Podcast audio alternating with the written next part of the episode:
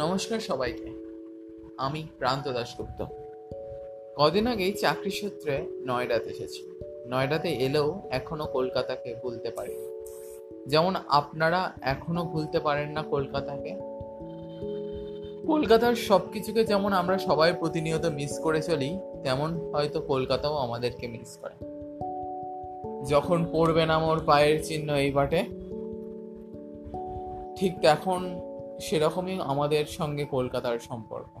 তবু স্মৃতির প্রতিটা কোণায় আমরা যেন এখনও কলকাতারই অংশীদার। এখনও কলকাতাকে আমরা সমানভাবে ভালোবাসি।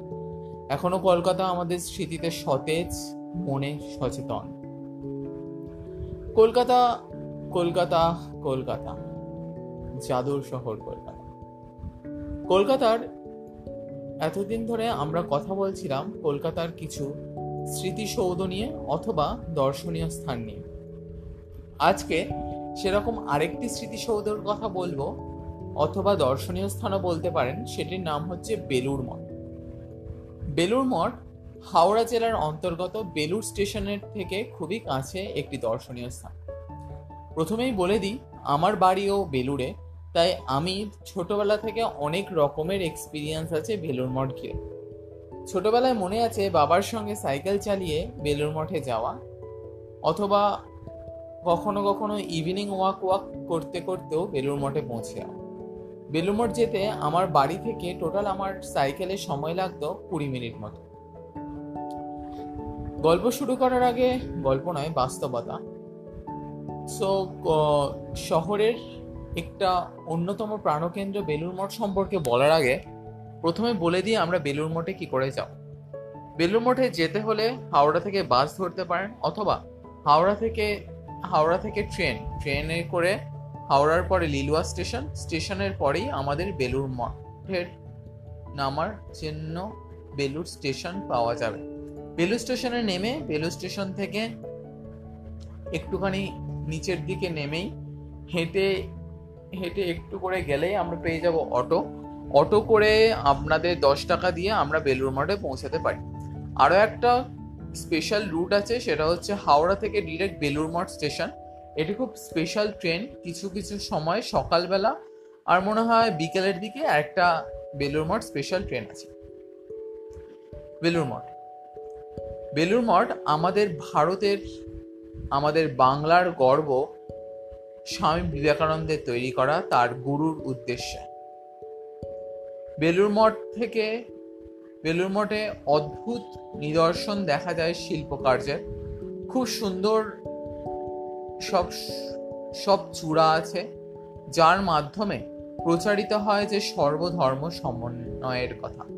বেলুর মঠের যেটি মূল নাট মন্দির, সেটিতে বিভিন্ন চূড়ায় বিভিন্ন ধর্মের প্রতীককে বোঝানো হয়েছে। খ্রিস্ট ধর্ম থেকে শুরু করে মুসলিম ধর্ম, হিন্দু ধর্ম, বৈশ্য ধর্ম শিখ ধর্ম, জৈন ধর্ম, বৌদ্ধ ধর্ম, এই প্রতিটি প্রতিটি শিল প্রতিটি ধর্মের বিশেষ বিশেষ প্রতীকী চিহ্ন আমরা এই বেলুর মঠের চূড়ায় পেয়ে থাকি। তাই বেলুর মঠ এখনও ধর্মের মাঝে যে সমন্বয়তা আছে, ধর্ম আমাদেরকে আসলে যে জিনিসটি শেখায় সেই জিনিসটা শেখানোর চেষ্টা প্রতিনিয়ত করে করে চলেছে। বেলুর মঠের নাট মন্দিরেই আমাদের শ্রীরামকৃষ্ণের দেহ ভস্মীভূত করা অবস্থায় রয়ে আছে।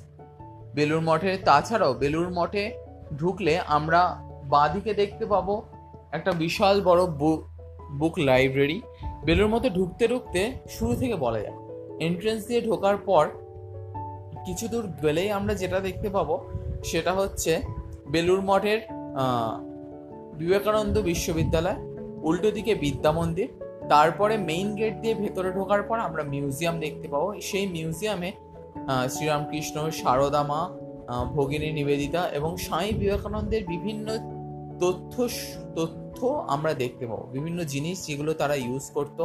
কি করে, কতটা শয়তান ছিল বিলে ছোটবেলায়। কি করে রামকৃষ্ণদেব রামকৃষ্ণদেব হয়ে উঠলেন। তিনি কতটা প্রসিদ্ধ ছিলেন। তার শিষ্য এবং বিভিন্ন কল্পতরু উৎসব কীভাবে শুরু হলো। সেই সব সম্পর্কে বিভিন্ন ডিটেলস আমরা ওই মিউজিয়ামে পেয়ে যাব। মিউজিয়াম থেকে একটু এগিয়ে এলেই আমরা দেখতে পাবো একটা বই বই পড়ার জায়গা অথবা বই কেনার জায়গা। সেখানে শুধু বই নয় আরও অনেক কিছুই কিনতে পারেন। সেখানে স্বামী বিবেকানন্দ, শ্রীরামকৃষ্ণ এবং শ্রীমার বিভিন্ন মূর্তি, বিভিন্ন ফটো ফ্রেম ধূপ, ধুনো ইত্যাদিও পাওয়া যায়। তারপরেই চলে আসে নাট মন্দির এই নাট মন্দিরেই নিমজ্জিত আছে শ্রীরামকৃষ্ণের ধ্বংসাবশেষ, শ্মশানের ধ্বংসাবশেষ। তার কিছুটা এগিয়ে গেলে আমরা শ্রীমার মূর্তি, শ্রীমার মন্দির দেখতে পাবো এবং চারপাশে ছোট ছোট অনেক মহারাজের, অনেক অধ্যক্ষ মহারাজের বা প্রেসিডেন্ট যারা ছিলেন, তাদের ছোটখাটো মন্দির দেখতে পাওয়া যায়। আর বর্তমান প্রেসিডেন্টের সঙ্গে দেখা করতে হলেও সেটিও দেখা করা যায় কখনো কখনো। কখনো কখনো বিশেষ মুহূর্তে তেনারা থাকেন। আমি ছোটবেলা থেকে অনেকবারই এরকম প্রেসিডেন্সের সঙ্গে দেখা করেছি। আপনি ওদের সঙ্গে কথা বলতে পারেন, মনের কথা জিজ্ঞেস করতে পারেন। আর ওরা আপনাকে কিছু প্রসাদ স্বরূপ দেয়, কিছু সময় লাড্ডু দেয়, কখনো কখনো কিছু কিছু বোধে দেয় যা অভূতপূর্ব খেতে খুবই মিষ্টি, খুবই সুস্বাদু। বেলুর মঠের আরও একটি কথা না বললেই নয়, সেটা হলো বেলুর মঠে প্রতিদিন প্রায় দশ হাজার মানুষের কিংবা তারও বেশি আমি ঠিক নাম্বারটা জানি না, কিন্তু তারও বেশি মানুষের খাবার দেওয়া হয় দুপুরবেলা। এবং যার যেরকম টাকা সম্ভব, সেই টাকা দিয়েই এখানে খাওয়ার পাওয়া সম্ভব দুপুরের জন্য। এটি মোটামুটি বিকেলবেলা চারটে থেকে সাড়ে ছটা অবধি খোলা থাকে আর সকালবেলা নটা থেকে একটা অবধি। টাইমটা একটু এদিক ওদিকও হতে পারে, আমার এক্স্যাক্টলি মনে নেই। বেলুর মঠের পাশেই বয়ে চলেছে গঙ্গা নদী। আমরা আমাদের মধ্যে যারা বেলুর মঠের কাছাকাছি থাকি, তারা প্রায় এখান থেকেই গঙ্গার জল আনতে যায়। সবাইকে অনুরোধ করব, একবার অন্তত পক্ষে বেলুর মঠ ঘুরে যাবেন। একটি খুবই সুন্দর জায়গা। অ্যাকচুয়ালি বেলুর মঠে গেলে আপনি যেটা সবচেয়ে বেশি বুঝতে পারবেন, সেটা হচ্ছে শান্তি। এতটা শান্তময় পরিবেশ, এতটা আপনার মনকে শান্তি দেবে সেই পরিবেশ। সেই পরিবেশে কোনো উন্মাদনা নেই, কোনো উত্তেজনা নেই। আপনি ওখানে গেলে সব ভুলে যাবেন। ভুলে যাবেন আপনার সংসারের অশান্তি, সংসারের জ্বালা। ভুলে যাবেন কেন? কেন আমাদের এত কষ্ট, এত কিসের জন্য আমরা এত কষ্ট পাচ্ছি? ওখানে গেলে যেন স্বয়ং ঠাকুর আপনাকে সেই ভালোবাসা, সেই প্রেম, সেই স্নেহ শেখা ধন্যবাদ সবাইকে। ভালো লাগলে জানাবেন ফিডব্যাক দেবেন।